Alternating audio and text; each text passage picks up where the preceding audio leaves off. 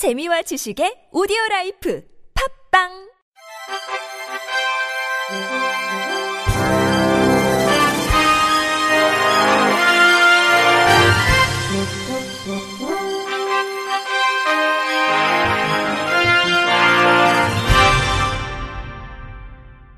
청취자 여러분 안녕하십니까? 3월 5일 화요일 KBS 뉴스입니다.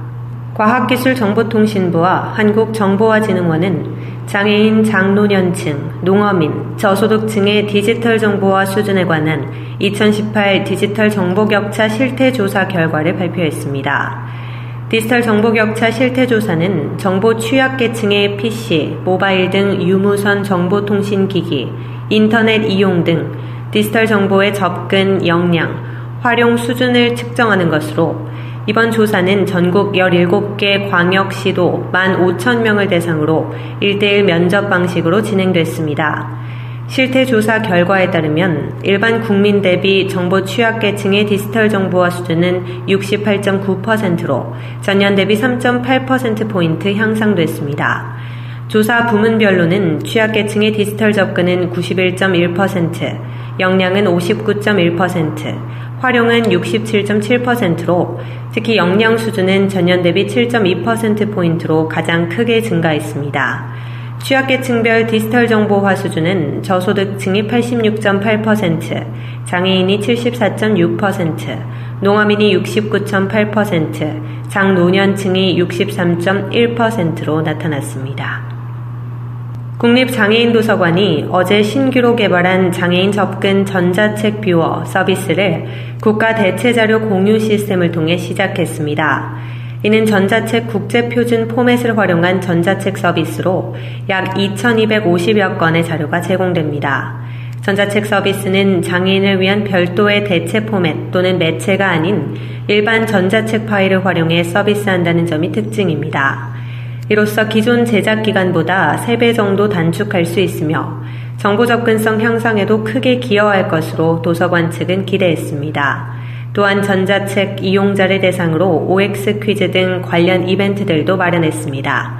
이벤트 참가를 원하는 이용자는 국립장애인 도서관 누리집에서 더욱 자세한 내용을 확인할 수 있습니다. 영유아에게서 발달장애를 조기에 발견하기 위한 정밀검사 지원 대상이 확대돼 올해 천여 명이 추가로 검사비를 지원받게 됩니다. 보건복지부는 영유아 발달장애 정밀검사 대상을 기존 의료급여 수급권자, 차상위 계층, 건강보험료 부과금액 하위 30%에서 건강보험료 부과금액 하위 50% 이하로 확대한다고 밝혔습니다. 하위 50% 이하는 직장 가입자 기준 11만 5천 원 이하, 지역 가입자 기준 7만 8,500원 이하로 이를 통해 올해 1,000명이 추가로 지원받게 돼 대상자는 2,000명으로 늘어납니다.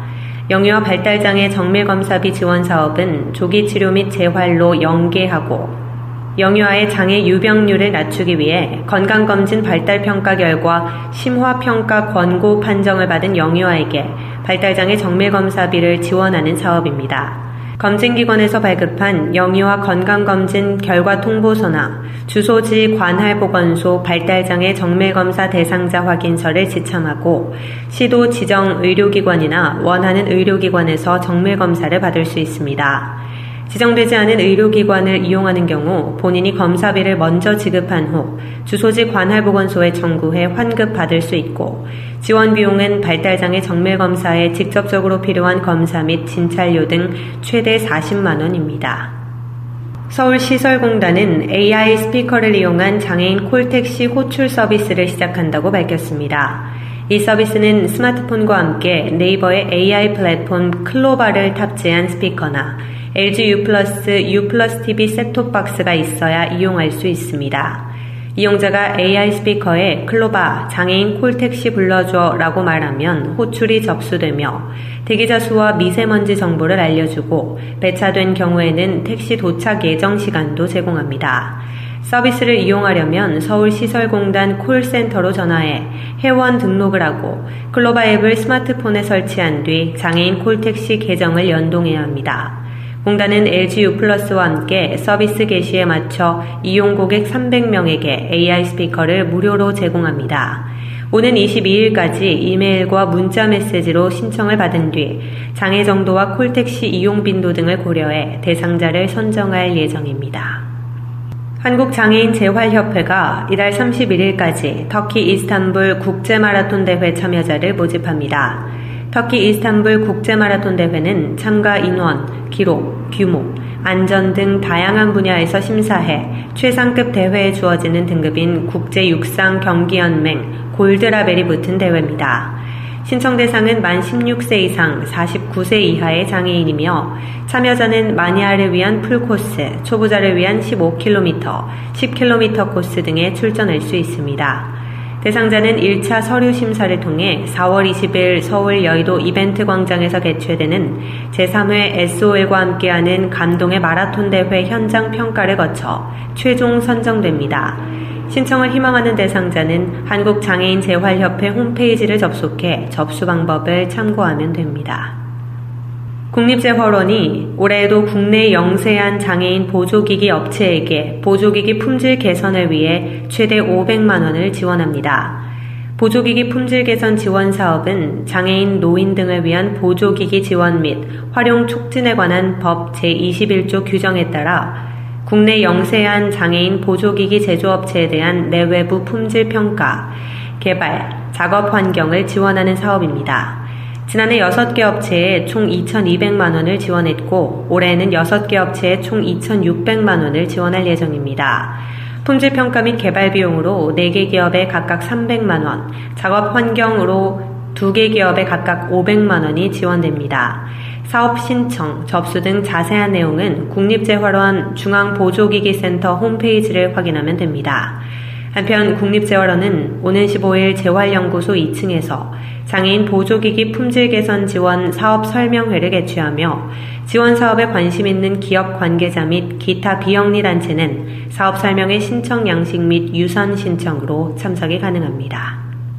수원 청명고등학교가 최근 특수학급인 사랑반 학생들이 직업교육을 통해 얻은 수익금 91만 원을 관내 다문화 합창단에 기부했습니다. 이번 기부는 지난 2017년 대한적십자사를 통해 위기가정 지원금을 전달한 이후 두 번째입니다.